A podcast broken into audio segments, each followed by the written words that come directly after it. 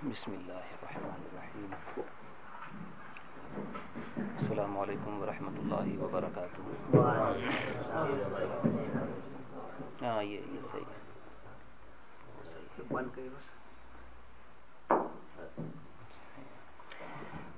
السلام عليكم ورحمة الله وبركاته. نحمده ونصلي ونسلم على حبيبه الكريم، أما بعد، فأعوذ بالله من الشيطان الرجيم. بسم الله الرحمن الرحيم. لقد كان لكم في رسول الله أسوة حسنة. صدق الله العظيم وصدق رسوله النبي الأمين الكريم. ونحن على ذلك لمن الشاهدين والشاكرين، والحمد لله رب العالمين. يا سيد السادات، جئتك قاصدا، أرجو رضاك وأحتمي بحماك. یا کرم الثقلین و یا کنز الورا جدلی کا سرو اردنی برداکا سرورا، شاہ کریمہ دستگیرہ شرفا حرمت روح پیمبر یک نظر کنسو ما. اے اشرف زمانہ، زمانے مدد نما، درہائے بستراز کلید کرم کشا، ایک دفعہ باواز بلند و شریف پڑھ دے اللہم صلی علی سیدنا و شفینا و حبیبنا و مولانا محمد صلی اللہ تعالی علیہ وسلم۔ ایک دفعہ اور باواز بلند و شریف۔ اللہم صلی علی سیدنا و شفینا و حبیبنا و مولانا محمد صلی اللہ تعالی علیہ وسلم جب باغ جہاں کے مالک نے کی دیکھا بھالی پھولوں کی، جب باغ جہاں کے مالک نے کی دیکھا بھالی پھولوں کی، ایک پھول انہی سے چھانٹ لیا تھی جتنی ڈالی پھولوں کی۔ اس گل کا محمد نام ہوا، اس گل کا محمد نام ہوا، تازہ جس سے اسلام ہوا۔ اس گل کا محمد نام ہوا تازہ جس سے اسلام ہوا اس گل نے کھل کر گلشن میں ایک شان نکالی پھولوں کی۔ اس گل نے کھل کر گلشن میں ایک شان نکالی پھولوں کی۔ ہزاروں جبرائیل الجھے ہوئے ہیں گرد منزل میں۔ ہزاروں جبرائیل الجھے ہوئے ہیں گرد منزل میں۔ نہ جانے کس قدر اونچا ہے کاشانہ محمد کا۔ نہ جانے کس قدر اونچا ہے کاشانہ محمد کا۔ ہم تیرے ہیں تو تیرا شور مچائیں گے ضرور۔ بیٹھتے ہیں کہیں ارباب وفا بھی خاموش ایک دفعہ اور دور شریف پڑھو مولانا محمد صلی اللہ علیہ وسلم درس شفا شریف کے اندر جو بیان چلتا تھا وہ پوری فصل ابھی ختم نہیں ہوئی ہے نبی کریم صلی اللہ تعالی علیہ وسلم کے فضائل و مناقب میں سے آپ کے حلم، آپ کے صبر کا بیان تھا۔ آپ کے اندر قوت برداشت کیسی تھی؟ کس کس طرح سے لوگوں نے آپ پر مظالم اٹھائے اور آپ نے صبر کیا؟ کیونکہ آج ہم جو اس مجلس کے اندر بیٹھے ہیں، اس کی نسبت حضرت صدیق اکبر رضی اللہ تعالیٰ اور حضرت امام قاضی یاز علیہ رحمت و رضوان کی طرف بھی ہے۔ اور دیگر بزرگوں کی طرح ان بزرگوں کا عرس بھی اسی مہینے کے اندر منایا جاتا ہے۔ حضرت امام قاضی یاز کے لیے صرف ایک دو باتیں میں عرض کر کے اپنے اس درس کو اپنے طور سے میں شروع کرتا ہوں۔ امام قاضی یاز علیہ رحمت و رضوان جن کی یہ کتاب ہے شفا شریف، یوں تو بہت ساری کتابیں انہوں نے لکھی ہیں، لیکن اس کتاب کو اتنی شہرت ملی کہ دنیا اسلام کا ہر پڑھا لکھا آدمی سے جانتا ہے۔ قاضی ابو الفضل ایاز ابن موسا ان کا پورا نام تھا۔ یہ سبی اور سبتی کیونکہ سبت کے رہنے والے تھے، اس لیے سبتی کہلائے۔ ان کے آبا و اجداد میں تقریباً تین نام اور بھی ایاز نام کے آتے ہیں۔ ایک دوسرے نمبر پر، ایک پانچویں نمبر پر اور ایک آٹھویں نمبر پر۔ علامہ ابن خلقان جو بڑے اونچے محدث بھی ہیں اور بڑے اونچے مورخ بھی ہیں، وہ اپنی کتاب وفیات الوفیات الاعیان جلد دوم صفحہ دو سو اکتیس پہ فرماتے ہیں ان کے لیے، امام قاضی یاز کے لیے۔ کانا امام وقت ہی فی الحدیث و علومی۔ فرماتے ہیں کہ امام قاضیات یہ اپنے وقت کے امام تھے۔ حدیث اور علوم حدیث کے اندر۔ نہ صرف حدیث اور علوم حدیث میں فرماتے ہیں وہ نحو و لغت علم نحو میں بھی، علم لغت میں بھی۔ وہ کلام العرب و ایام و انصابہم کلام عرب کے اندر بھی امام تھے اور عرب کے حالات عربیوں کے نصب وغیرہ کے تعلق سے بھی ان کو امام کہا جاتا تھا۔ ان کی ولادت چار سو چھہتر ہجری میں ہوئی فور ہنڈریڈ سیونٹی سکس میں، اور ان کی وفات پانچ سو چوالیس ہجری میں ہوئی۔ یعنی تقریباً آٹھ سو چوراسی یا پچیاسی سال پہلے امام قاضی یاز علیہ رحمت و رضوان کا وصال ہوا۔ ظاہر ہے کہ وصال سے پہلے ہی انہوں نے یہ کتاب لکھی ہوگی۔ تو تقریباً نو سو سال سے مسلسل، نو سو سال کم مدت نہیں ہوتی ہے۔ تقریباً نو سو سال سے یہ کتاب جیسے اس زمانے میں مشہور و معروف تھی، ایسی ہی اللہ رب العزت نے اپنے حبیب کے صدقے میں اس کتاب کو اور اس کتاب کے لکھنے والے کو آج بھی شہرت عطا فرمائی۔ ایک ان کے بھتیجے نے، حضرت امام قاضیاز کے بھتیجے نے خواب میں دیکھا کہ اللہ کے رسول صلی اللہ تعالی علیہ وسلم سونے کے تخت کے اوپر جلوہ گر ہیں۔ یہ خیال رہے کہ سونے کا استعمال، گولڈ کا استعمال ہمارے لیے اس دنیا میں رہتے ہوئے جائز نہیں ہے۔ مگر جنت میں تو ہم سب پہنیں گے، سونا بھی، چاندی بھی زمرد بھی، جواہرات بھی۔ یہ سب ایک ایک طرح کا امتحان ہے کہ دیکھو کون رکتا ہے اور کون ہماری بات مانتا ہے اور کون نہیں۔ اللہ کے رسول صلی اللہ علیہ وسلم سونے کے تخت کے اوپر جلوہ گر ہیں، صحابہ کرام تشریف فرما ہے یہ ان کے بھتیجے خواب دیکھ رہے ہیں۔ ان کے بھتیجے نے دیکھا کہ میں نے دیکھا کہ اسی سونے کے تخت پر ایک جگہ، ایک کونے میں امام قاضی یاز بھی بیٹھے ہوئے۔ تو یہ دیکھ کر کے میں حیران، پریشان اور مجھے حیبت تھی، میرے اوپر حیبت سی تاری ہو گئی۔ امام قاضی یاز حالانکہ یہ خواب دیکھ رہے ہیں۔ لیکن کہتے ہیں کہ انہوں نے میری اس پریشانی کو ملاحظہ کیا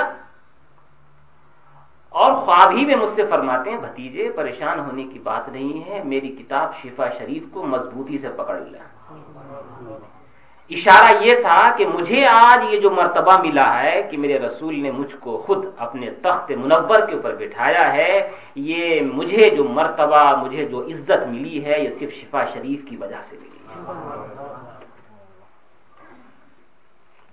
انشاءاللہ حضرت صدیق اکبر رضی اللہ تعالیٰ کا ذکر تھوڑا سا درمیان درس میں آئے گا۔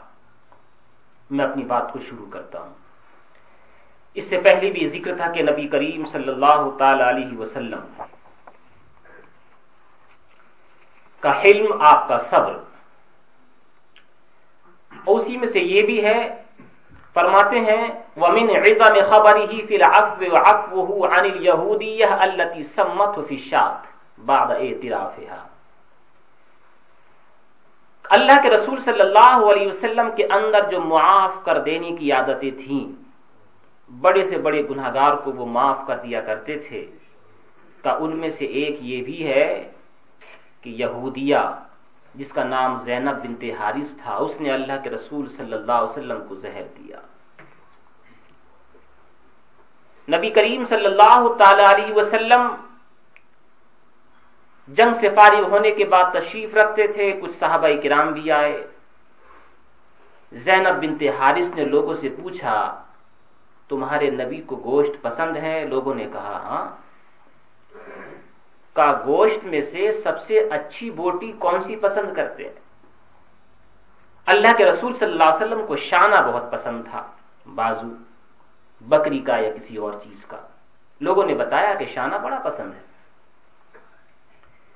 تو اس یہودیہ نے ایک بکری کو ذبح کیا، اسے بھونا اچھے انداز میں اور اس کے اندر زہر حلاحل ملایا، جس کو کھانے کے بعد کوئی بچتا نہیں۔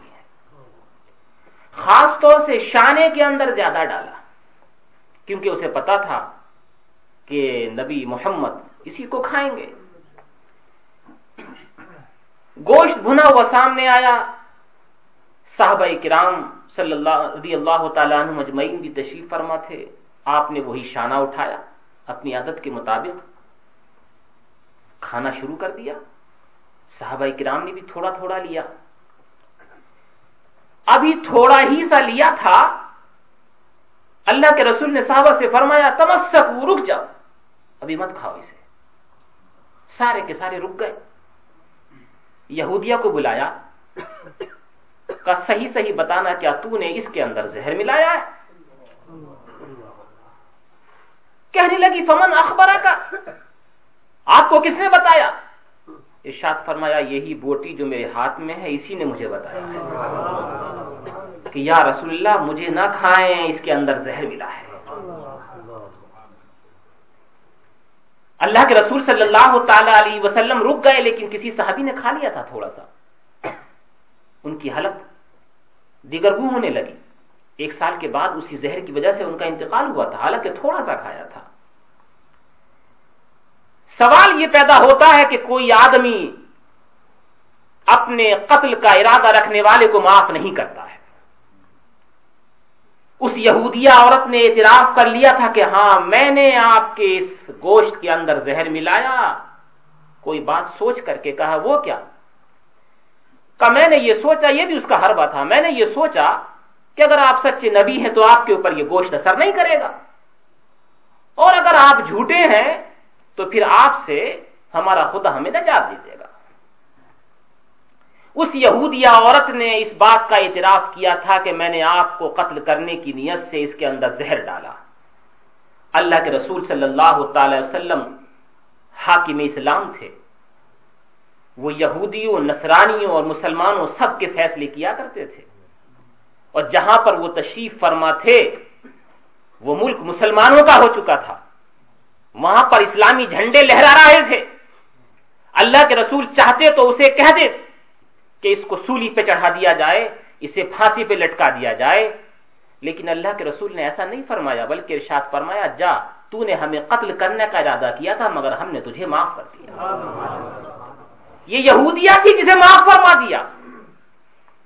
امام قاضی یاد علیہ رحمت و رضوان ارشاد فرماتے ہیں، لم یؤاخذ لبید ابن عاصم اذ سحرہ۔ یہ تو یہودیہ کی بات تھی، اللہ کے رسول صلی اللہ تعالی وسلم نے لبید ابن عاصم سے بھی کوئی بدلہ نہیں لیا، جب اس نے اللہ کے رسول صلی اللہ علیہ وسلم پر زہر سحر کیا تھا، جادو کر دیا تھا۔ چالیس دن تک اثر رہا آپ کے ظاہری اعضا کے اوپر۔ کبھی کبھی اللہ کے رسول صلی اللہ علیہ وسلم ایسا سوچتے کہ میں نے یہ کام کیا ہے، حالانکہ وہ نہیں کیا ہوتا۔ کبھی ایسا ہوتا کہ اللہ کے رسول صلی اللہ علیہ وسلم یہ خیال فرماتے کہ میں نے یہ کام نہیں کیا ہے، حالانکہ وہ کر لیا ہوتا۔ لیکن یہ اللہ کا کرم تھا کہ اس جادو کا اثر آپ کے قلب مبارک پہ نہیں ہوا، آپ کی روح مقدس پہ نہیں ہوا، اور جو آپ تبلیغ اسلام فرمایا کرتے تھے اس کے اوپر نہیں ہوا۔ کیوں؟ اس لیے کہ اللہ نے ان تمام تر چیزوں میں اپنے نبی کی حفاظت کا وعدہ فرما لیا تھا۔ ظاہری یادہ پہ ہوا۔ اس کا مطلب یہ نکلا کہ جادو کے اندر شہر کے اندر اثر تو ہے۔ اس لیے کہ اگر بالکل اثر نہ ہوتا تو نبی پہ نہ ہوتا۔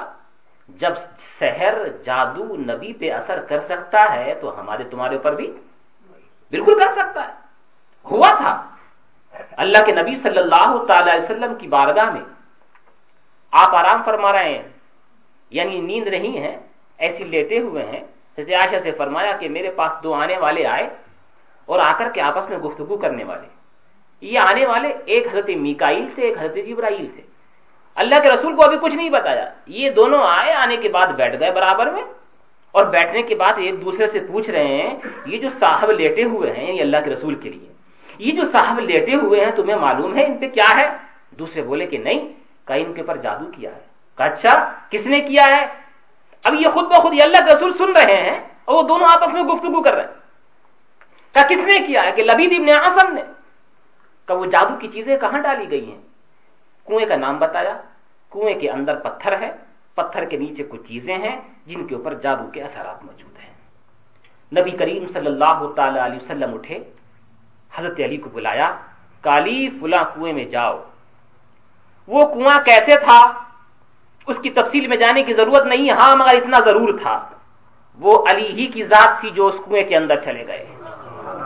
ورنہ تو جو اس کی حالت بتائی گئی ہے جتنی خطرناک اور خوفناک آوازیں اس کے اندر سے آ رہی تھیں۔ اوپر سے چھوٹا، نیچے سے بہت گہرا، جتنا بھی وہ پھیلتا چلا جا رہا تھا، نیچے کی طرف اتنا ہی وہ بڑا ہوتا چلا جا رہا تھا۔ عجیب و غریب، خوفناک حیبت ناک جنوں اور نامعلوم کیسی کیسی ڈراؤنی شکلیں اس کنویں کے اندر موجود تھی مگر نبی نے فرمایا تھا، نبی کنویں کے، علی نبی کے اندر اترو۔ علی کنویں کے اندر اترو، اتر کر کے اس چیز کو اٹھاؤ، اس کے اندر سے جو جادو کی چیزیں ہیں انہیں نکالو۔ حضرت علی وہاں پر پہنچے، جانے کے بعد پتھر کو ہٹایا، اس کے اندر دیکھا اللہ کے رسول صلی اللہ تعالی وسلم کے کچھ دندان مبارک کنگھی کے، اس کے اندر تھوڑے سے بال تھے۔ اس لیے بال جب ٹوٹے، خاص طور سے عورتوں کے، تو ان کو پھینکا نہیں کرتے تھے۔ آج کے زمانے میں جادو کرنے کا رواج کم ہو گیا ہے، لیکن پہلے لوگ بڑی احتیاط کرتے تھے۔ اس لیے کہ جہاں کسی کا ثابت بال مل گیا، وہ اس کے اوپر آسانی سے جادو ہو سکتا تھا۔ اللہ کے رسول صلی اللہ علیہ وسلم کے بھی بال موجود تھے اس کے اندر۔ ایک گنڈا لگا ہوا تھا، جس کے اندر گیارہ گرہ لگی ہوئی تھی۔ ایک موم کا پتلا تھا، جس کے اندر گیارہ سوئیے چبھی ہوئی تھی وہ گویا کہ اس نے بنانے والے نے یہ تصور کر کے کہ یہ رسول کا پتلا ہے، اس کے اندر بھی سوئیاں چب ہوئی تھی جبرائیل امی نازل ہوئے۔ قل اعوذ برب الفلق اور قل اعوذ برب الناس۔ یہ دونوں سور مبارکہ کا نازل ہوئی۔ جبرائیل امی ادھر پڑھتے تھے۔ قل اعوذ برب الفلق۔ جیسے ہی پڑھی ایک یہ پوری آپ ملائیں گے آپ۔ تو ان دونوں صورتوں کے اندر گیارہ آ جاتے ہیں۔ اور گیارہ ہی اس کے اندر سوئیاں لگی ہوئی تھی اور گیارہ ہی اس کے اندر گانٹ لگی ہوئی تھی نوٹس۔ جبرائیل امی ایک سورت پڑھتے ایک نوٹ کھل جاتی ایک سورت پڑھتے ایک آیت پڑھتے ایک نوٹ کھل جاتی ایک سورت پڑھتے ایک سوئی خود بخود ہی نکل کے آ جاتی اس طرح سے گیارہ سورت گیارہ آیتیں پڑھی اور گیارہ آیتیں پڑھنے کے بعد اللہ کے رسول صلی اللہ تعالی علیہ وسلم بالکل صحیح و سالم تندرست و توانا ہو گئے۔ لبید ابن اعصم یہودی کو بلایا، بلا کر کے اس سے پوچھا، اس نے اقرار بھی کیا، لیکن سوال صرف یہاں پر یہ ہے اور بتانا صرف یہاں پر یہ ہے کہ لبید ابن اعصم یہودی کہ جو مسلمان نہیں تھا، غیر مسلم تھا، اس نے اللہ کے رسول صلی اللہ علیہ وسلم کو قتل کرنے کا پورا ارادہ کر لیا تھا۔ اگر ان کی جگہ کوئی اور ہوتا، یقین جانو وہ کب ختم ہو گیا ہوتا۔ مگر اللہ کے رسول نے پھر بھی لبید ابن آسم یہودی کو معاف کر دیا۔ کہ جا، ہم سے اس کا کوئی بدلہ نہیں لیں گے۔ امام قاضیاس فرماتے ہیں، لا عطب علیہ فضلا مواقبتی۔ ارے اس کو بدلہ لینا تو درکنار، اسے مارنا، پیٹنا، اس کو سولی وغیرہ پہ چڑھانا تو درکنار، اسے ڈانٹا ڈپٹا تک نہیں۔ برا بھی نہیں کہا، اس کو کہا کہ جا، تو چلا جا۔ ہمیں تج سے کوئی غرض نہیں۔ یہ تیرا ضمیر تھا کہ تو نے ہمیں مارنے کا ارادہ کیا۔ یہ ہمارا ضمیر ہے کہ ہم اپنے قاتل کو بھی معاف کر دیا کرتے ہیں۔ حضرت عائشہ صدیقہ رضی اللہ تعالیٰ عنہ ارشاد فرماتی ہیں۔ ما رأيت رسول اللہ صلی اللہ علیہ وسلم منتصرا من مظلمت ظلمها قط۔ میں نے اللہ کے رسول صلی اللہ تعالی وسلم کو کبھی بھی نہیں دیکھا۔ کہ آپ نے کسی ایسے ظلم کا بدلہ لیا ہو کہ جو ظلم آپ کے اوپر کیا ہو اور آپ نے انتقام اور اس کا بدلہ لیا ہو؟ معلوم تکن حرمتن میں محارم اللہ اس لفظ کے اوپر خاص توجہ دیجیے گا۔ فرماتے ہیں، یہ جب تک تھا، جب تک کہ اللہ کے حرام کردہ چیزوں میں سے کسی حرام کی کوئی بات نہیں آیا کرتی تھی۔ وما وربا بےدی ہی شعی انقطو اللہ کے رسول صلی اللہ تعالی علیہ وسلم نے اپنے ہاتھ سے کسی کو مارا بھی نہیں۔ اللہ فی سبیل اللہ مگر ہاں یہ کہ اللہ کی راہ میں آپ نے مجاہدہ کیا۔ وہاں ضرور آپ نے تلوار اٹھائی تھی۔ وما ضرب خادمن اللہ کے رسول نے کسی خادم کو بھی کبھی نہیں مارا۔ ولا امراتن حضرت عائشہ کہتی ہیں جو ان کی بیوی ہیں، ازواج متحرات میں سے ہیں، کسی بیوی کو بھی نہیں، کسی عورت کو بھی نہیں مارا۔ یہاں تو لوگ مارنا چاہتے ہیں مگر مجبور ہیں۔ لیکن اپنے ممالک میں جو بیوی کو کچھ نہ مارے، وہ سمجھتے ہیں کہ میں مرد ہی نہیں ہوں۔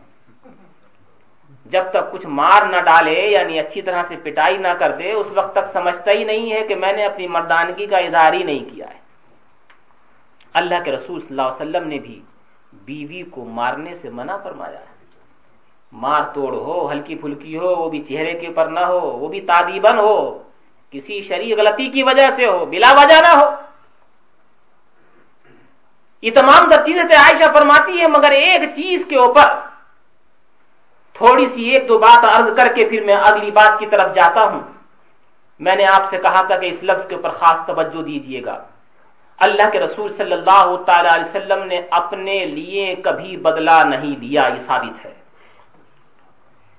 اس سے پہلے آپ نے سنا، ان کو زہر دیا گیا، آپ نے بدلہ نہیں لیا۔ اس سے پہلے آپ نے سنا، ان کے اوپر جادو کیا گیا مگر آپ نے بدلہ نہیں لیا۔ اور اس سے پہلے درس میں آپ نے سنا تھا کہ آپ کی گردن مبارک کے اندر رسی ڈال کر کے آپ کو کھینچا گیا، مگر پھر بھی آپ نے معاف کر دیا۔ اس سے پہلے آپ نے سنا تھا کہ جنگ عہد کے اندر آپ کے دندان مبارک کو شہید کیا گیا۔ جبرائیل نے آ کر کے کہا بھی، اگر آپ کہیں تو ان سب کو ہلاک کر دیا جائے۔ اللہ کے رسول نے منع فرما دیا کہ نہیں، میں ہلاکت کی دعا کرنے کے لیے نہیں، رحمت کی دعا کرنے کو آیا۔ واقعات کی طرف جانا مقصود اصلی نہیں۔ مگر اللہ کے رسول صلی اللہ تعالی علیہ وسلم نے ہر اس آدمی کو معاف کر دیا کہ جس آدمی نے آپ کے اوپر ظلم کیا، آپ کے اوپر ستم کیا کہ آپ کے اوپر کوئی ناروا حرکت اور بے جا حرکت کی۔ مگر امام قاضیات بھی فرماتے ہیں عائشہ کے الفاظ میں، جہاں کہیں حدود اللہ کی بات آئی ہے، جہاں کہیں محارم اللہ کی بات آئی ہے جہاں کہیں اسلام کی بات آئی ہے، اللہ کے رسول نے اسے معاف نہیں کیا ہے۔ صحابہ کرام کو جس کسی نے اگر شہید کیا، اہل ارانین کی طرف نظر ڈالیے، اللہ کے رسول نے اسے بدلہ لیا۔ اگر کسی نے دین کی باتوں میں سے کسی بات کا انکار کیا، اللہ کے رسول نے اس سے بدلہ لیا۔ اپنی ذات کے لیے نہیں لیا۔ لیکن اسلام کے لیے لیا، دین کے لیے لیا۔ یہی فرق آج کے زمانے میں پیدا ہو گیا ہے۔ یہی بات آج کے زمانے میں پیدا ہو گئی ہے۔ ہم یوں تو صحیح ہے، میں کسی کے اوپر بیجا تنقید کرنے کا ارادہ نہیں رکھتا۔ چاہے وہ میں ہوں، چاہے کوئی اور بھی۔ یا عالم اسلام کے اندر آپ کھلی ہوئی اور وسط بھری نگاہ ڈالیں گے تو شاید ہر جگہ یہ بات آپ کے سامنے آئے گی کہ آج ہمارا تمہارا سب کا حال یہ ہو گیا ہے کہ اگر ہم نے کسی کو گالی دی یا کسی نے ہم کو گالی دی، ہم اسے معاف نہیں کرتے ہیں۔ ہم اسے معاف نہیں کرتے ہیں۔ اس نے مجھے گالی دی ہے، اس نے مجھے برا کہا ہے۔ میں نے گویا کی مثال دیتا ہوں۔ کسی سے پوچھا کہ بھائی یہ تیرا سگا بھائی ہے، تو اس سے بولتا کیوں نہیں؟ وہ میاں، ہم اس سے کیوں بولے؟ فلاں دن اس نے ہم کو گالی بکی تھی اور اس نے ہمیں برا بھلا کہا تھا۔ یہ چھوٹا ہو کے ہمیں گالی بکتا ہے، ہم اس سے کیوں بولے؟ اور دوسرے کے لیے پوچھا کہ بھائی یہ یہ تو گستاخان رسول میں سے ہے، یہ تو اولیاء کرام کی گستاخی کرتا ہے۔ تو اس سے ملتا بھی ہے، جلتا بھی ہے رشتے داری بھی کرتا ہے، سب کچھ۔ کب وہ کیا ہے؟ کچھ معاملات ہی ایسے ہیں، دنیا کی کچھ چیزیں ایسی ہیں جس کی وجہ سے ہمیں ملنا پڑتا ہے۔ ادھر سگا بھائی ہے، مگر صرف اس نے تجھے گالی دی۔ سگے بھائی سے رشتہ کاٹنے نہیں، رشتے کو جوڑنے کا حکم دیا ہے اللہ کے رسول نے۔ صرف ایک گالی دینے کی بنیاد پہ سگے بھائی سے رشتہ ختم۔ لیکن ادھر گستاخ رسول ہے، اولیاء کرام کا گستاخ ہے، تیرے سامنے تیرے بزرگوں کو برا کہتا ہے۔ اس کے باوجود بھی دوستی، اس کے باوجود بھی اس سے تعلق، اس کے باوجود سے اس سے محبتیں، اس کے باوجود بھی اس سے الفتوں کا مظاہرہ۔ یہی بات الٹی ہو گئی۔ اللہ کے رسول نے اپنے ظلم کرنے والے کو معاف کر دیا۔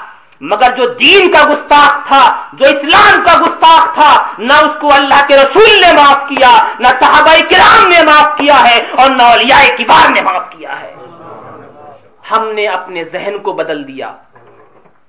ہم نے اپنی سوچ کو بدل دیا۔ اللہ کے رسول صلی اللہ تعالی وسلم جو رحمت للعالمین ہے، اللہ کے رسول رحمت للعالمین اور رحمت کا سبق سکھانے کے لیے آئے۔ لیکن آپ نے دیکھا کہ جنگ بدر کے اندر ان کے ہاتھ میں بھی تلوار ہے، جنگ عہد کے اندر ان کے ہاتھ میں بھی تلوار ہے۔ اللہ کے رسول نے اپنے نیزے سے بھی کسی کے اوپر وار کیا ہے۔ ارے رحمت للعالمین، ہونے کے بعد بھی ننگی تلوار ہاتھ میں رکھنا، یہ اس بات کی سری دلالت ہے کہ اگر اپنا کوئی گستاخ ہو، اسے معاف کر دو، لیکن جو دین و اسلام کا گستاخ ہوگا، اسے معاف نہیں کیا جائے گا۔ یہ رسول کی تعلیم صدیق اکبر جس کا آج ہم یوم منا رہے ہیں، بڑے نرم دل تھے۔ ان کے دل کی نرمی کی مثال کوئی قائم نہیں کر سکا۔ انبیاء مرسلین کے بعد سب سے بڑا مرتبہ صدیق اکبر کا ہے۔ آپ نے جمعے میں بھی سنا کہ وہ صرف مسلح رسول کے اوپر اس لیے نہیں آتے تھے کہ مسلح رسول پہ جائیں گے تو کہاں پٹے تھے لڑک جائیں گے، نماز نہ پڑھا سکیں گے۔ بہت بڑے نرم دل تھے، بہت بڑے نرم دل تھے۔ حضرت بلال حبشی کو پٹتے ہوئے دیکھا تو برداشت نہ ہوا۔ بہت سارا خزانہ لے کر کے پہنچ گئے۔ اس کے آقا سے کہا، امیہ سے، کتنے میں بیچنا چاہتا ہے؟ اس نے منہ مانگی، قیمت مانگی۔ آپ نے فوراً ہی نکال کر کے دے دی۔ وہ کہنے لگا، ابو بکر، میں تجھے بہت ہوشیار سمجھتا تھا، مگر آج تیری بھی وقوفی ظاہر ہو گئی۔ کہ وہ کیا؟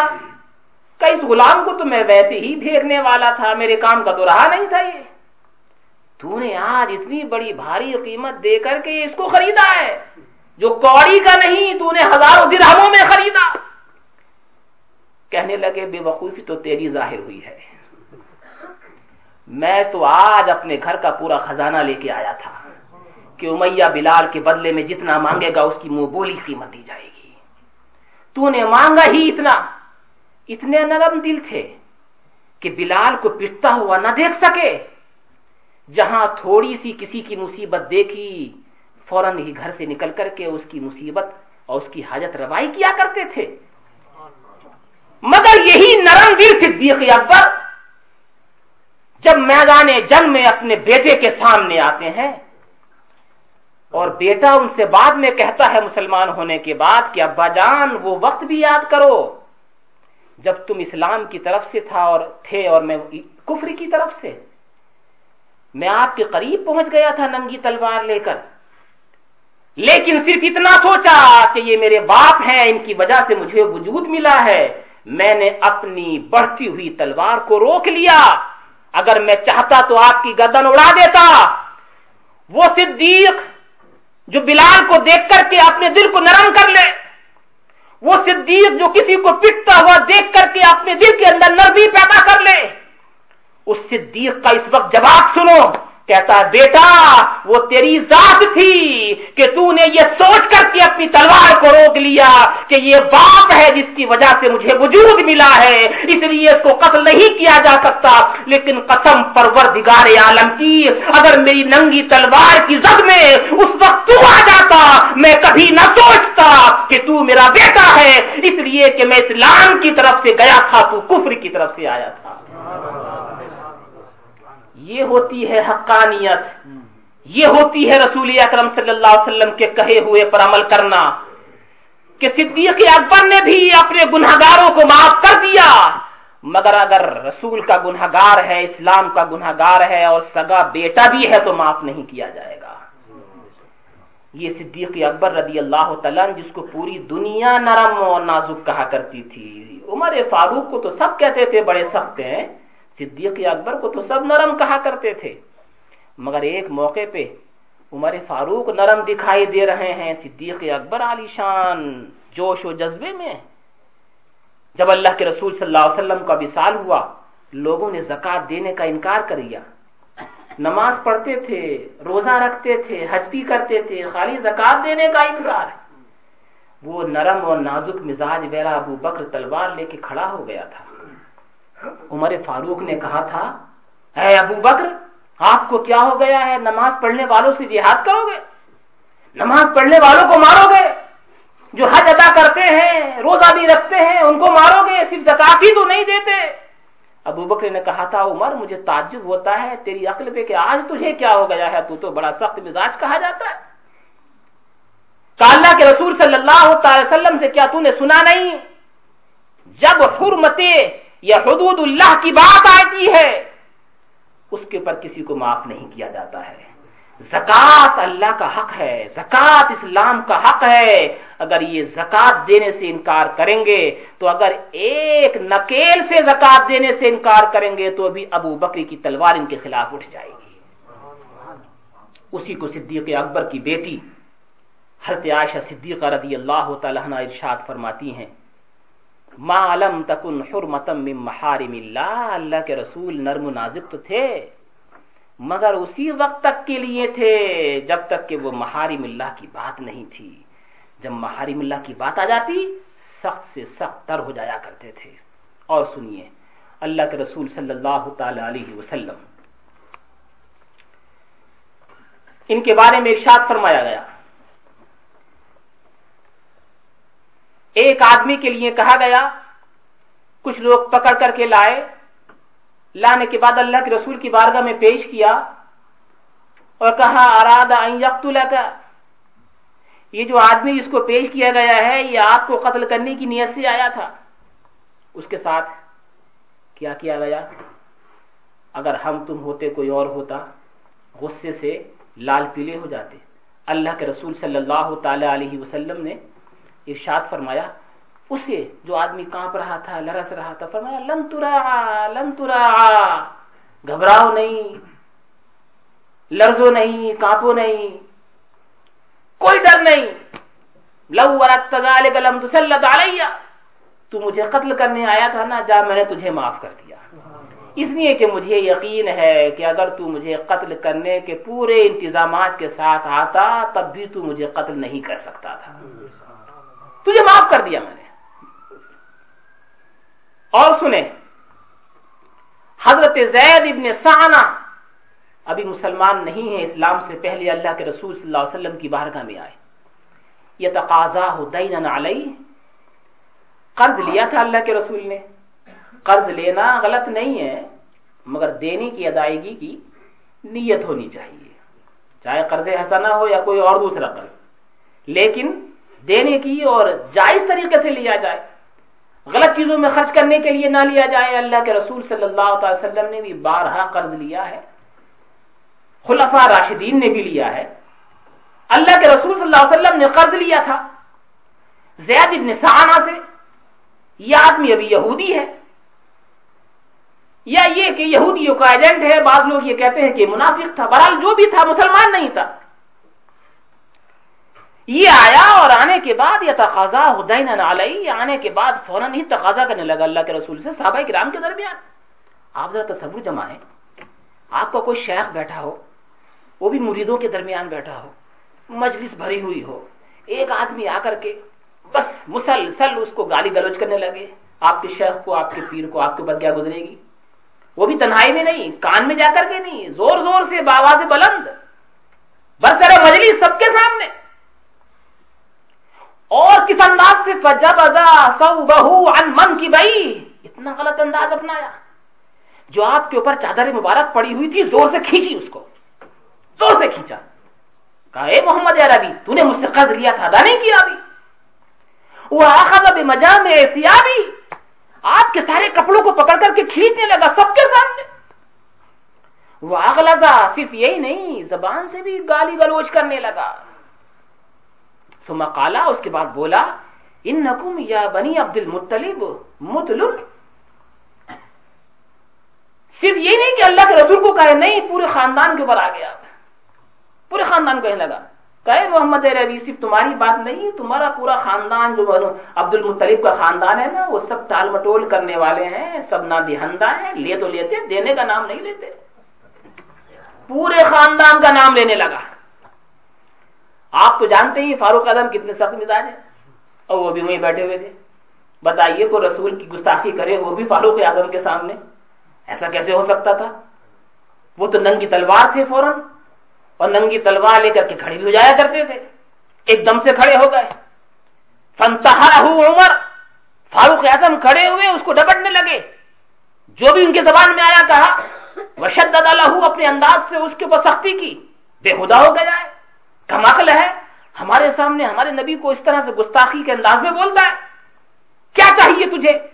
برے انداز میں اس کو ڈانٹنے، ڈپٹنے لگے۔ لیکن قربان جاؤ، نبی کریم صلی اللہ تعالی وسلم کے اوپر۔ ایک آدمی گالی بک رہا ہے۔ ایک آدمی آپ کی چادر مبارک کو بری طرح سے کھینچ رہا ہے۔ ایک آدمی آپ کو نہیں، آپ کے پورے خاندان کو برا کہہ رہا ہے۔ اس کے بعد ان کا ایک خادم کھڑے ہو کر کے اس کو ڈانٹ بھی رہا ہے۔ لیکن اللہ کے رسول گال کیا ہے؟ وہ نبی صلی اللہ تعالی علیہ وسلم حضرت فاروق اعظم تو جوش و جلال میں لیکن نبی کریم صلی اللہ تعالی وسلم مسکرا رہے ہیں۔ کوئی اثر ہی نہیں ہے۔ تبسم فرماتے۔ اور اس کے بعد بھی زید ابن سانا سے کچھ نہیں کہا۔ بلکہ ڈانٹا تو حضرت عمر فاروق کو ڈانٹا۔ اور کہنے لگے، اللہ کے رسول صلی اللہ تعالی وسلم انا بہوا کن غیر من کا یا عمر؟ عمر، میں اور یہ دونوں، ان دونوں کو، ہم دونوں کو تجھ سے یہ امید نہیں تھی کہ تجھے ڈانٹنے لگے گا۔ تو ڈانٹتا کیا؟ آپ دیکھو نصیحت کیا ہے؟ اس کو نہیں کچھ کہہ رہا ہے۔ جو کھینچ رہا ہے، برا کہہ رہا ہے، مار رہا ہے، یا گالی گالی اور ڈانٹ ڈپٹ کر رہا ہے کچھ سے کچھ نہیں کہتے۔ فاروق اعظم کو الٹا بولتے۔ کہتے ہیں، عمر تامرونی بے حسن القضا و تامرہ تقاضی تیرا عدل و انصاف تو یہ تھا کہ تو یہ کہتا، مجھ سے یہ بولتا کہ یا رسول اللہ، اس کا قرض ہے، اس کو آپ ادا کر دیجیے اور اس سے یہ کہتا کہ بھائی، ذرا اچھے انداز میں مانگ لے۔ تو اسے بھی سمجھاتا، مجھ سے بھی کہتا کہ یا رسول اللہ، جب قرض لیا ہے، تو پھر اس کو ادا کر دیجیے تو تو بجائے اس کے کہ مجھ سے کچھ کہے، اس سے کچھ سمجھائے۔ تو تو بجائے اس کے، اسی کے اوپر اور زیادہ جوش و جذبہ دکھا رہا ہے۔ اور اس کے بعد اس سے کہا، یہودی سے، زید ابن سہانا سے، کہ بھائی تو جو ہم کو اتنا برا بھلا کہہ رہا ہے، ہمارے پورے خاندان تک پہنچ گیا۔ فرمایا، لقد بقیہ من اجلی ہی سلاس اس کی مثال آپ یوں سمجھیے، آج انتیس تاریخ ہے، میں نے کسی سے کوئی چیز لی ہو اور اس سے یہ کہا ہو کہ میں سیکنڈ جولائی کو، میں تجھے کوئی چیز ادا کر دوں گا، جو میں نے لی ہے مجھے واپس کر دوں گا۔ لیکن کوئی آج ہی آ کر کے گالی گلوچ کرنے لگے اور کہنے لگے کہ تو عجیب آدمی ہے، تو نے مجھ سے کوئی چیز لی ہے اور تو واپس نہیں کرتا ہے برا بھرا کہنے لگے۔ تو میں یہی کو کہوں گا نا، میں نے تو سیکنڈ جولائی کے لیے کہا تھا۔ اور آج تو انتیس جون ہے، تو یہ انتیس جون کو تو آ کر کے مجھے برا کیوں بولتا ہے؟ ابھی تو تین دن باقی ہے اس کے اندر۔ اللہ کے رسول نے فرمایا کہ جس دن کا تج سے وعدہ کیا تھا، اس میں تو تین دن باقی ہیں اور تو آج ہی مجھے آ کر کے سنانے لگا۔ اس سے یہ کہا۔ وہ ہمارا عمرا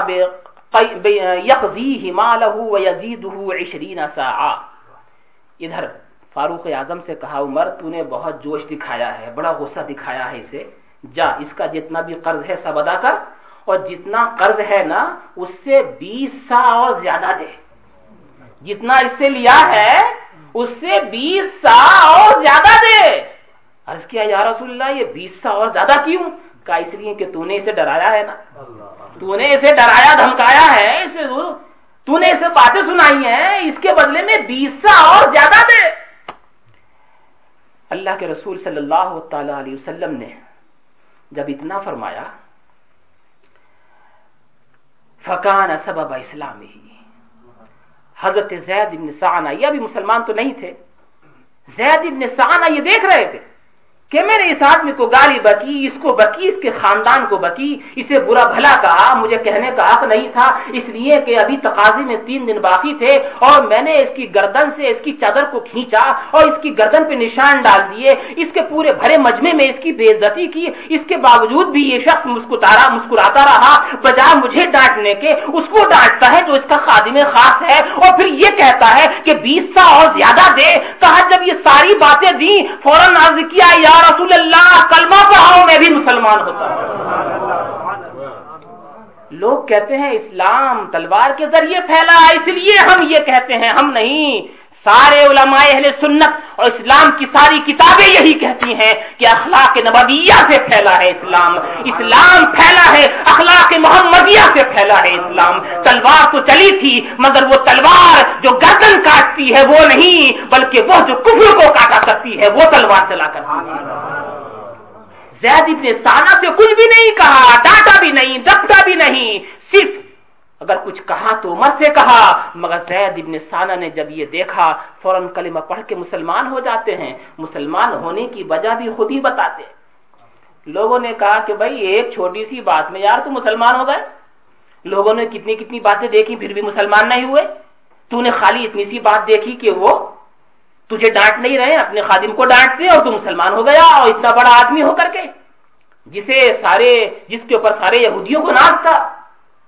کہنے لگے، سنو صاحب، بات اصل میں یہ ہے، ذالک انه كان يقول ما بقي من علامات النبوة شيء الا وقد عرفتها في وجه محمد صلی اللہ علیہ وسلم اس نسنت اس السنتین کا بات دراصل یہ ہے کہ میں نے اپنی کتابوں میں جو نبی آخر الزما کی ساری نشانیاں پڑھی تھیں، وہ میں نے سب ان کے اندر دیکھ لی تھی وہ سب میں نے ان کے اندر دیکھ لی تھی دو چیزیں رہ گئی تھی صرف دو چیزیں۔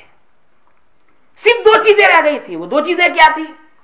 کہ وہ یہ یس حلم ہو جہلا ہو کہ کسی کا جہل ان کے حلم کے اوپر غالب نہیں ہوگا۔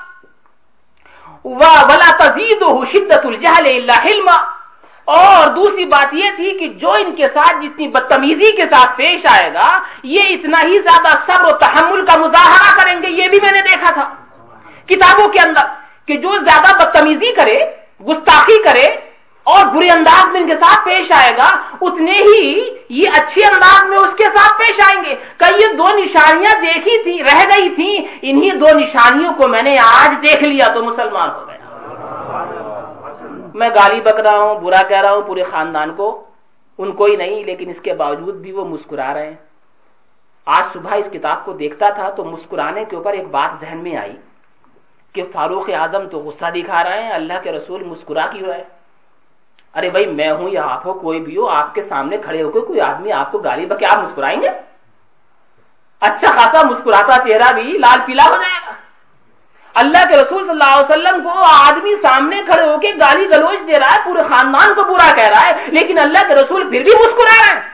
میرے خیال سے میرا وجدان کہتا ہے، مسکرانے کی وجہ غالباً یہ رہی ہوگی، یہ بھی رہا یہ بھی رہی ہوگی کہ وہ عمر کو دیکھ رہے ہوں گے کہ اے عمر، تو اس کی ظاہری حالت کو دیکھ رہا ہے، یہ مجھے گالی بک رہا ہے، تو غصے میں آ رہا ہے، یہ میرے خاندان کو برا کہہ رہا ہے، تو غصے میں آ رہا ہے۔ اے عمر، تیری نظر اس کے ظاہر پہ ہے اور میری نظر اس کے باطن پہ ہے، اس کے چھپے ہوئے اسلام کو دیکھ رہی ہے، یہ غصہ کر رہا ہے، میں مسکرا رہا ہوں، اس لیے کہ میرے مسکرانے ہی میں اس کا اسلام چھپا ہوا ہے۔ اس لیے اللہ کے رسول مسکرا رہے ہیں۔ اور بھی بہت سی باتیں ایک دو باتیں عرض کر کے میں اپنے اس بات اپنے اس درس کو اختتام پذیر کروں گا۔ اللہ کے رسول صلی اللہ تعالی علیہ وسلم۔ آپ لوگ بور تو نہیں ہوئے، ہیں؟ صحیح لگ رہا ہے؟ تو درو شریف پڑھیں، زور سے تاکہ میں۔ اللہ صلی اللہ سیدنا و شکینہ و حبیبنا و مولانا محمد صلی اللہ تعالی علیہ وسلم۔ نبی کی باتیں ہیں، اس میں لذت ملتی ہے۔ روبی عرابی جاؤ یترگ من شیا ایک عرابی آیا دیہاتی۔ دیہاتی کی پہچانی یہ ہے جو ادب نہ کر سکے۔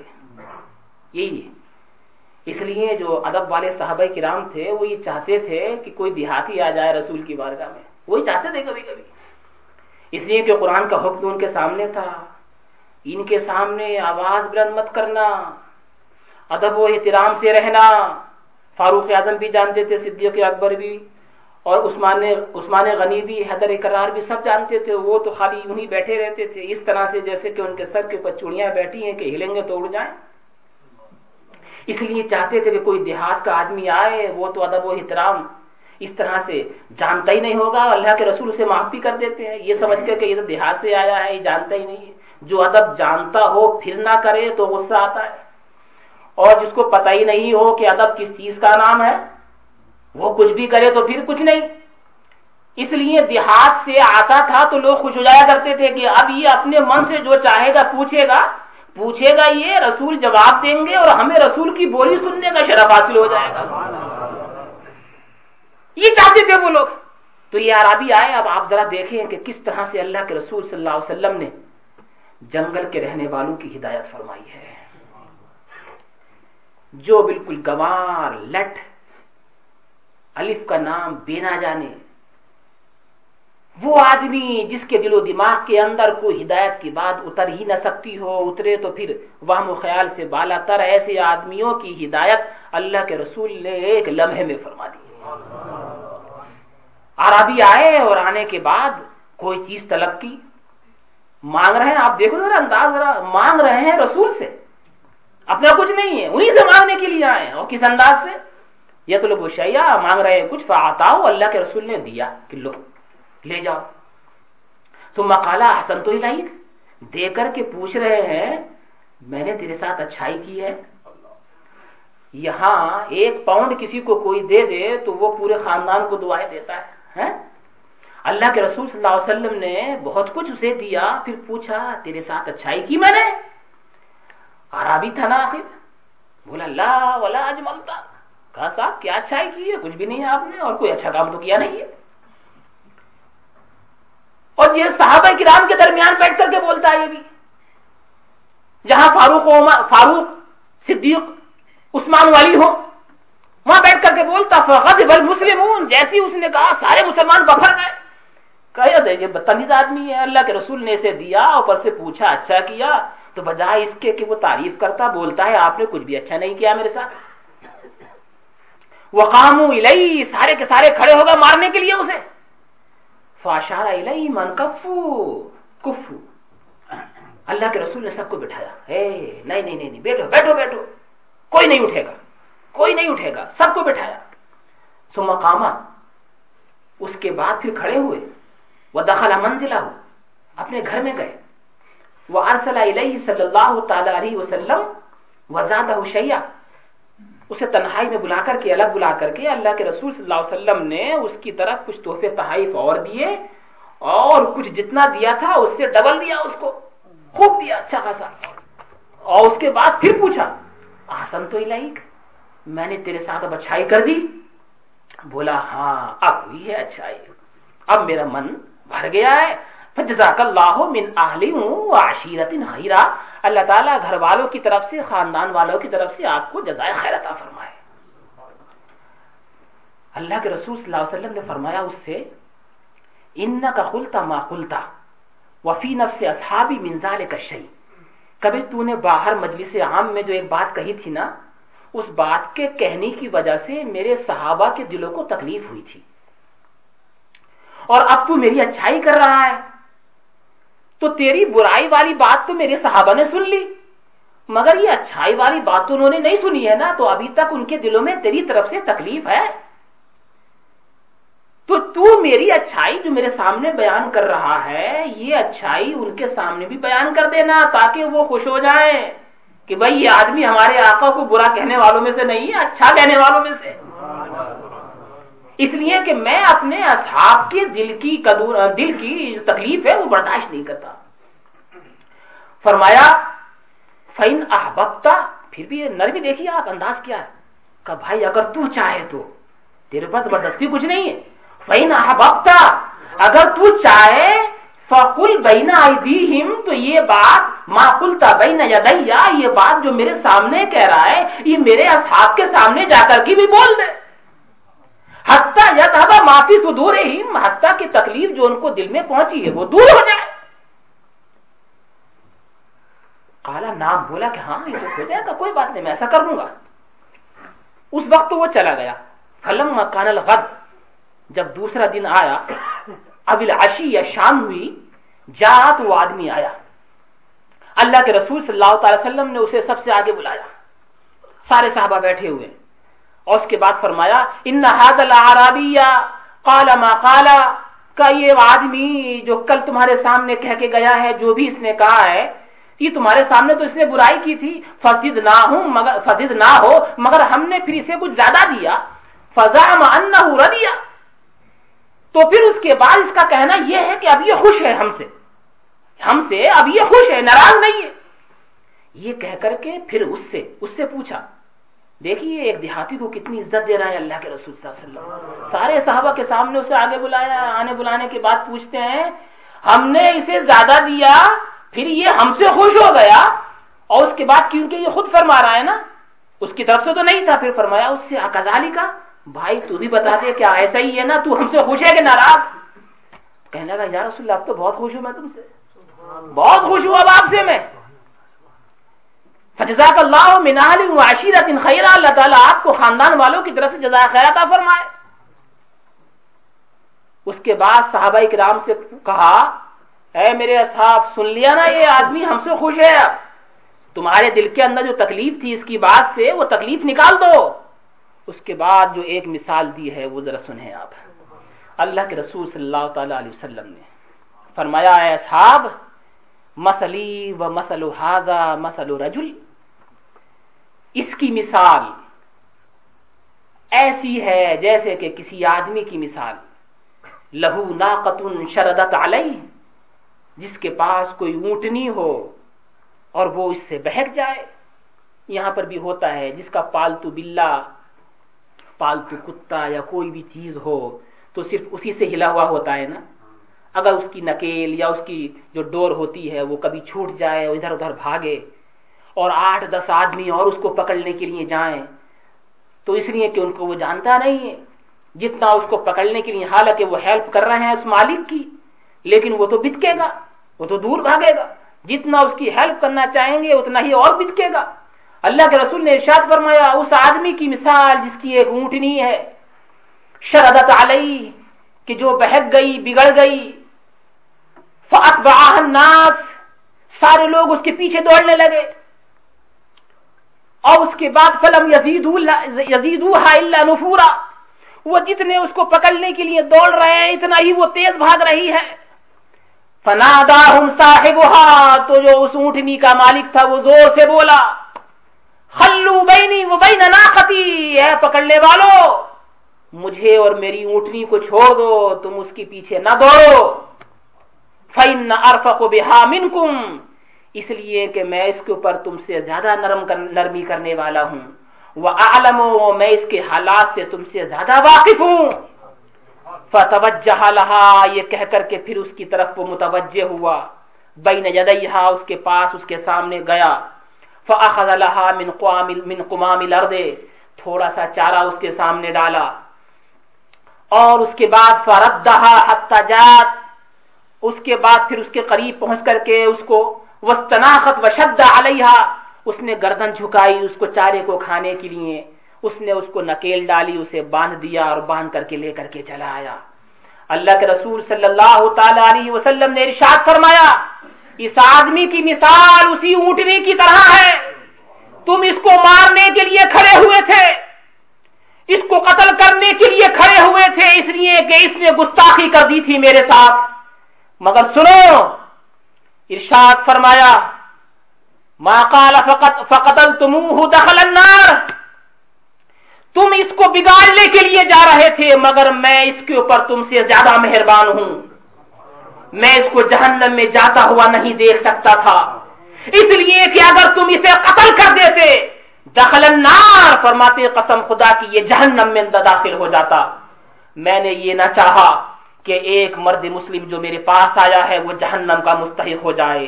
اس لیے میں نے تمہیں روک دیا۔ اس لیے کہ میں اس کے اوپر زیادہ نرمی کرنے والا ہوں، زیادہ مہربانی کرنے والا ہوں۔ تم اس کو جہنم کی طرف لے جا رہے تھے اور میں اس کو جہنم کی طرف سے کھینچ کر کے جنت کی طرف لے کر کے آیا ہوں۔ اس سے پتا یہ چلا، آپ مجھے بتاؤ، ذرا الفاظ حدیث کے اوپر نظر ڈالو۔ اللہ کے رسول نے کیا فرمایا؟ فرمایا قتل تم ہو دخل نار اگر تم اسے قتل کر دیتے، یہ جہنم میں داخل ہو جاتا، الفاظ پہ نظر رکھیے۔ حالانکہ اس نے کلمہ کا انکار نہیں کیا تھا۔ حالانکہ اس نے نماز کا انکار نہیں کیا تھا۔ اس نے حج و زکات کا انکار نہیں کیا تھا۔ صرف یہ کہا تھا، یا رسول اللہ، میں آپ کے اس کام سے خوش نہیں ہوں۔ صرف اتنی بات کہی تھی نا؟ صرف اتنا کہا تھا میں آپ کے دینے سے خوش نہیں ہوں۔ اللہ کے رسول صلی اللہ علیہ وسلم نے خود فیصلہ فرما دیا۔ اے آج کے تمام تر یہ بات ذہن و فکر میں رکھنے والوں تم یہ کہتے ہو فلا آدمی نماز پڑھتا ہے، وہ کیسے جہنم کا مستحق ہوگا؟ فلا آدمی زکات دیتا ہے، وہ کیسے جہنم کا مستحق ہوگا؟ فلا آدمی روزے پہ روزہ رکھتا ہے، وہ کیسے جہنم کا مستحق ہوگا؟ فلا آدمی ہر سال حج کے لیے جاتا ہے، وہ کیسے جہنم کا مستحق ہوگا؟ اے لوگوں اللہ کے رسول نے فیصلہ فرما دیا، اس آدمی نے زکات سے انکار نہیں کیا تھا۔ اس آدمی نے حق سے انکار نہیں کیا تھا۔ اس آدمی نے نماز پڑھنے سے انکار نہیں کیا تھا۔ اس آدمی نے روزہ رکھنے سے انکار نہیں کیا تھا۔ صرف اتنا کہا تھا، یا رسول اللہ، میں آپ کی اس ادا سے پسند نہیں کرتا، اس ادا سے میں خوش نہیں ہوں۔ اللہ کے رسول نے فرمایا، صرف میری ادا سے ناخوش ہونے کی وجہ سے وہ جہنم کا مستحق ہو چکا تھا۔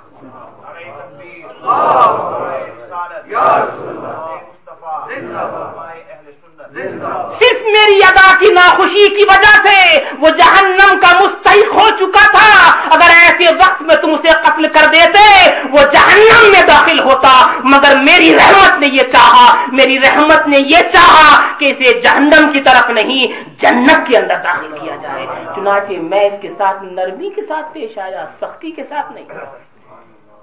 کس انداز سے سدھار دیتے اللہ کے رسول صلی اللہ تعالی علیہ وسلم؟ ایک بات اور عرض کر کے میں پھر آپ سے رخصت ہوتا ہوں۔ کتنا گہرا سبق اللہ کے رسول ارشاد فرماتے ہیں، ہمارے لیے، تمہارے لیے، سب کے لیے۔ فرماتے ہیں، کتنا بہترین سبق تھا۔ صحابہ کو دے رہے ہیں اللہ کے رسول صلی اللہ علیہ وسلم۔ یہ ایسا جملہ ہے، ذہن میں رکھو، ہمیشہ کے لیے تو کام آئے گا۔ اللہ کے رسول ارشاد فرماتے ہیں، لا کیسی بہترین نصیحت ہے اس میں سے ہر ایک جتنے بھی یہاں بیٹھے ہیں، جتنے سن رہے ہیں، بلکہ جتنے بھی عالم اسلام کے لوگ ہیں، اس بات کی طرف، اس توجہ، اس نصیحت کی طرف خاص طور سے توجہ دینی چاہیے۔ اس لیے کہ یہ عموماً ہمارے درمیان، معاشرے کے درمیان یہ چیز پیدا ہے۔ اللہ کے رسول نے ارشاد فرمایا لا يبلغني لا يبلغني احد منكم عن احد من اصحابي شيئا. کتنی بہترین بات ہے۔ فرمایا، میرے پیچھے میرے صحابہ میرے بارے میں اگر کچھ بول دیں کبھی کبھی بول دیں بتخاذہ بشر ہو سکتا ہے کوئی بات سمجھ میں نہ آئے اور بول دیں۔ میرے پیچھے میرے اصحاب کوئی میرے بارے میں کوئی چیز اگر بول دیں تو پھر اس بات کو مجھے مت سنایا کرو۔ مجھ سے مت کہنا آ کر کے کہ یا رسول اللہ، فلاں آدمی تمہارے لیے ایسا ایسا بولتا تھا۔ مجھ سے مت کہنا، مجھے مت بتانا۔ تم کسی بھی سلسلے سے منسلک ہو، تمام تر سلاسل حق کا ہیں۔ مگر خدا سے، خدا کے کرم سے اور رسول کی عنایت سے، اگر تمہیں پیر، سچا اور کامل ملا ہے اور کبھی بتقاض بشری۔ کسی وجہ سے کسی مرید نے اپنے شیخ کامل کے لیے کوئی بات بول دی۔ اب اللہ کے رسول کی نصیحت تمہارے لیے یہ ہے کہ اس مرید کی اس بات کو اس کے شیخ کے پاس جا کر کے نہ کہو۔ اس لیے کہ یہ بات ابھی تک تمہارے ہی تک محدود تھی۔ تمہارے ناراض یا راضی ہونے سے کوئی فرق نہیں پڑتا۔ اگر یہ بات تم نے اس تک پہنچا دی جو اس کا پیر کامل ہے، اور پیر کامل کے دل میں اس کی طرف سے کدورت آ گئی، اس کے تمام تر فیض کے دروازے بند ہو جائیں گے۔ اللہ کے رسول نے ارشاد فرمایا، میرے صحابہ اگر میرے بارے میں کبھی کچھ کہہ دیا کرے تو تم میں سے کوئی اس بات کو میرے پاس آ کے بیان نہ کرے کہ یا رسول اللہ، فلاں آدمی آپ کے لیے ایسا کہہ رہا تھا۔ یہ پیٹ کا ہلکا پن بہت لوگوں کے اندر ہے۔ یہ برداشت ہر ایک سے نہیں ہوتی، بلکہ ہوتا تو یہ ہے کہ جہاں کسی سے کچھ سنا کہ فلاں ایسا کہہ رہا تھا، اب اگر اپنے پیر کے پاس ایک مہینے کے بعد جانے کا ارادہ تھا تو اسی دن سوچتا ہے کہ آج ہی جاؤں گا۔ آج تو بڑی اچھی بات ملی ہے۔ جا کر کے بتانی ہے کہ دیکھیے، جس کو آپ ایسے سمجھتے ہیں، وہ تو یہ بولتا ہے۔ ارے ایک تقاضا بشری کے تحت اس کی زبان سے ایک بات نکل گئی۔ ہو سکتا ہے کل اپنے کہے ہوئے کے اوپر اس کو احساس ہونے لگے اور اس کے بعد وہ توبہ کر لے اور یہ کہے کہ میں نے جو کل کہا تھا وہ غلطی تھی اور آج صحیح بات یہ ہے کہ میں جو سمجھ رہا تھا وہ غلط تھا اور صحیح بات یہ ہے۔ تو بتاؤ اس نے اپنی غلطی کا اعتراف کر کے اپنے آپ کو صحیح کر لیا مگر یہی غلطی والی بات تم نے اس کے شیخ تک پہنچا دی اور اس کی توبہ والی بات نہیں پہنچائی۔ تو شیخ کے دل میں کدورت؟ جب شیخ کے دل میں قدورت آ گئی اپنے پی مرید کی طرف سے، تو تمام تر وہ فیضان کا سلسلہ جو ایک مرید کو پیر کے ذریعے سے ملا کرتا ہے، وہ سب بند ہے۔ اللہ کے رسول نے ارشاد فرمایا، میرے اصحاب کی طرف سے کچھ سنو، مجھ تک نہ پہنچانا۔ فنی احب ان اخرج الیکم و سلیم الصدر۔ اس لیے کہ میں یہ چاہتا ہوں جب میں تمہارے درمیان سے جایا کروں تو میرا دل ہر ایک کی طرف سے بالکل خوش ہوا کرے۔ کسی کی طرف سے میرے دل میں کچھ نہ ہوا کرے۔ جب ہوگا نا، مجھے نہ بتاؤ مجھے کچھ نہ بتانا۔ غنیت الطالبین ایک چھوٹی سی کتاب ہے، عربی مدارس میں پڑھی جاتی ہے۔ اس کے اندر ایک واقعہ لکھا۔ یہی اسی اسی تعلق سے۔ کہ بادشاہوں کے پاس ہر ایک کی بات نہیں پہنچانی چاہیے۔ کہتے ہیں کہ شیر جو جنگل کا بادشاہ ہے۔ حکومت کیا کرتا تھا۔ اور بھیڑیا اور لومڑی دونوں میں آپس کی بنتی نہیں تھی۔ ایک اتفاق سے ایک دن ایسا ہوا کہ شیر کی طبیعت خراب ہوئی، اسے بخار آیا۔ سارے جانور لوگ جتنے بھی تھے سب اسے دیکھنے کے لیے آئے۔ بھیڑیا نہیں آیا۔ اتفاق سے ایسا اتفاق سے لومڑی نہیں آئی۔ بھیڑیا آیا، لومڑی نہیں آئی۔ جو سب سے زیادہ فوکس سب سے زیادہ چالاک سمجھی جاتی ہے جانوروں کے اندر۔ تو بھیڑیوں کو سوجی یعنی وولف کو، کہ آج موقع ہے، سارے کے سارے آئے ہیں، وہ نہیں آئی ہے، بادشاہ کے پاس شکایت کر دو۔ کام اپنا ہو جائے گا۔ کہ حضور دیکھے لومڑی کو کتنا غرور ہے اپنے اوپر۔ جنگل کے سارے جانور آپ کی عادت کے لیے آئے ہیں، آپ جو بیمار ہوئے ہیں، اور اتنا تکبر ہے اسے، وہ نہیں آئی ہے۔ اتنا غرور ہے اس کے اندر۔ اب شیر بفر گیا۔ کہاں صحیح ہے، آنے دو، ابھی ہم اس کو دیکھتے ہیں۔ بھیڑیا خوش ہو گیا کہ اب تھوڑی دیر میں لومڑی کا کام تمام ہوا چاہتا ہے۔ کسی نے لومڑی سے بتا دیا کہ بھیڑیے نے شیر کے سامنے تیری شکایت کر دی گئی دست بستہ۔ وہ تو بکرا بیٹھے تھا ویسے ہی۔ اتنی تاخیر سے سارے کے سارے آ کر کی عادت کر کے چلے گئے۔ اتنی دیر میں آئی ہے۔ کہ حضور سب تو آپ کو دیکھنے کے لیے آئے تھے، مگر میں آپ کی دوا تلاش کر رہی تھی۔ اس لیے دیر ہو گئی۔ کاچا دوا مل گئی۔ کہ ہاں دوا مل گئی، کا دوا کیا ہے؟ کہ بھیڑیے کے پاؤں میں جو ایک گٹا ہوتا ہے، وہی گٹا آپ کی بخار کی دوا ہے۔ اچھا یہ بات ہے، بلاؤ بھیڑیا کہاں ہے؟ بلایا، اس کے گٹے کو ہاتھ مارا اور اس کے اندر سے وہ جو گٹے ہوتے ہیں، اس کے پاؤں کے اندر سے وہ نکالے اور نکالے، نکال کر کے کھائے۔ اور اس کے بعد جب وہ جا رہا تھا، خون نکلتا ہوا تو لومڑی راستے میں بیٹھی ہوئی انتظار کر رہی تھی۔ اور اس نے اس سے کہا یا صاحب الخف الاحمر، عربی کے اندر اس نے بولا، اے سرخ موزے والے، سرخ کیونکہ اس کا پاؤں خون میں ہو رہا تھا نا۔ بولی، اے سرخ موزے والے، بادشاہوں کے پاس جب بیٹھا کرو تو زبان قرینے سے کھولا کرو۔ تو ہر چھوٹی موٹی بات بادشاہوں تک نہیں پہنچاتے ہیں۔ اللہ کے رسول صلی اللہ علیہ وسلم نے شاد فرمایا، کبھی ایسی ویسی بات ہوا کرے تو میرے اصحاب کی کوئی بات ڈائریکٹ میرے پاس نہ پہنچایا کرو۔ اللہ رب تبارک و تعالی ہم سب کو نیک توفیق عطا فرمائے۔ باتیں تو اور بھی زیادہ ہیں، مگر زیادہ نہ ہو جائے۔ صرف ایک ہی آدمی بولتا ہے۔ آپ لوگ پانچ دس منٹ کے لیے راضی ہو تو جی؟ آپ ہیں؟ درو شریف پڑھیں۔ اللہ مسلی علی سیدنا و شفینا و حبیبنا۔ و مولانا محمد صلی اللہ تعالی علیہ وسلم کیسی کیسی پیاری باتیں ہیں، ہر ہر بات پیاری ہے۔ کیسے کیسے رحم والے الفاظ فرمائے ہیں اللہ کے رسول صلی اللہ تعالی علیہ وسلم نے۔ معلوم فرماتے ہیں،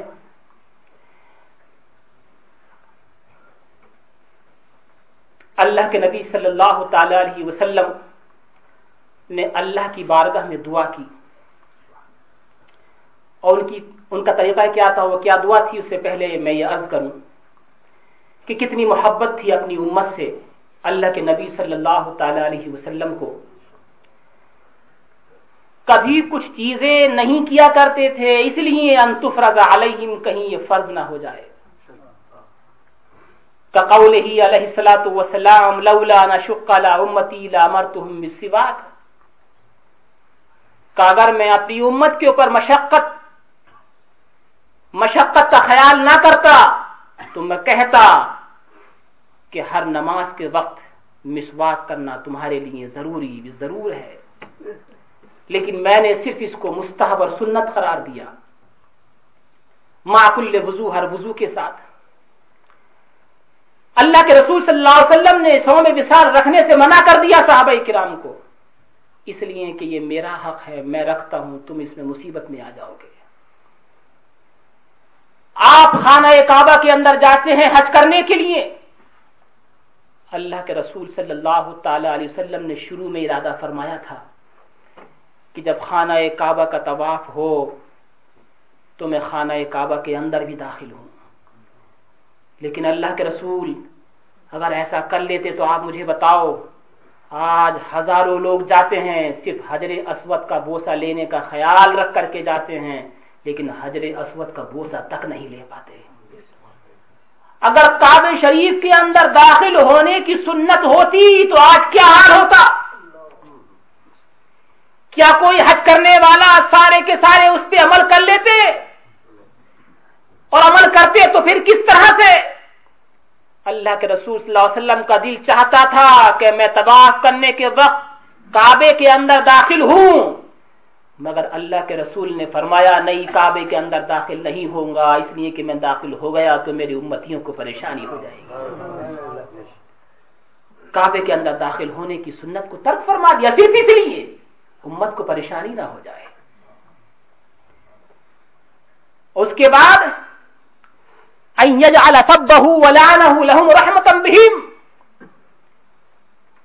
نبی کریم صلی اللہ علیہ وسلم نے اپنے رب کی بارگاہ میں دعا مانگی تھی، یا اللہ، تو نے مجھے نور بھی بنایا ہے اور بشر بھی بنایا ہے۔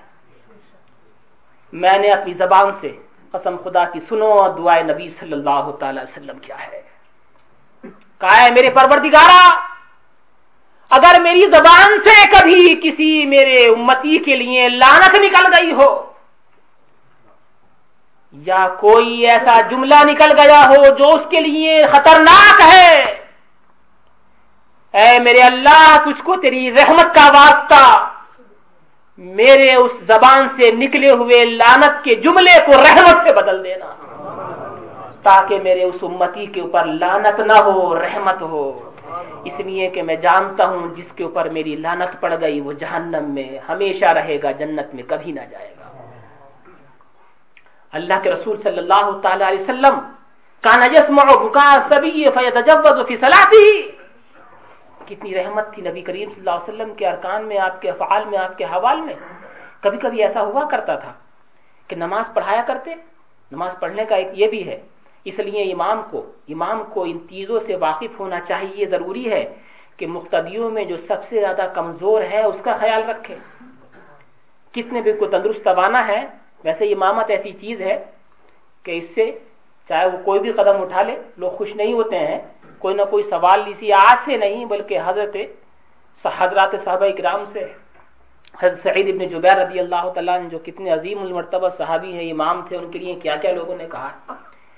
وہ کیا کہا ہے؟ وہ بتانا مقصد نہیں ہے مطلب یہ ہے کہ امام کو ان چیزوں سے واقف ہونا چاہیے کہ جو مقتدیوں میں سب سے زیادہ کمزور ہے، اس کا خیال رکھے۔ اللہ کے رسول صلی اللہ تعالی وسلم جب نماز پڑھا کرتے تھے اور کبھی کبھی بچے کے رونے کی آواز آ گئی آپ کے کانوں میں نماز پڑھاتے پڑھاتے۔ اور آپ کا ارادہ یہ تھا کہ میں لمبی صورتیں پڑھوں گا۔ کیونکہ عورتیں بھی آیا کرتی تھی نماز کے اندر۔ اس زمانے میں دور کھڑے ہوا کرتی تھی مردوں کی جماعت سے دور۔ پہلے مرد، پھر بچے، اس کے بعد پھر عورتیں ہوا کرتی تھی دور۔ لیکن آیا تو کرتی تھی اپنے اپنے بچوں کو گھروں پہ چھوڑ کر کے۔ اللہ کے رسول صلی اللہ تعالی علیہ وسلم جب کسی بچے کے رونے کی آواز سنا کرتے تھے، اپنی نواز کو، اپنی نماز کو ہلکا کر دیا کرتے۔ تاکہ اس کے بچے کی وجہ سے اس کی ماں پریشان نہ ہو۔ یہ آسانی نہیں تو اور کیا ہے؟ آسانی ہے۔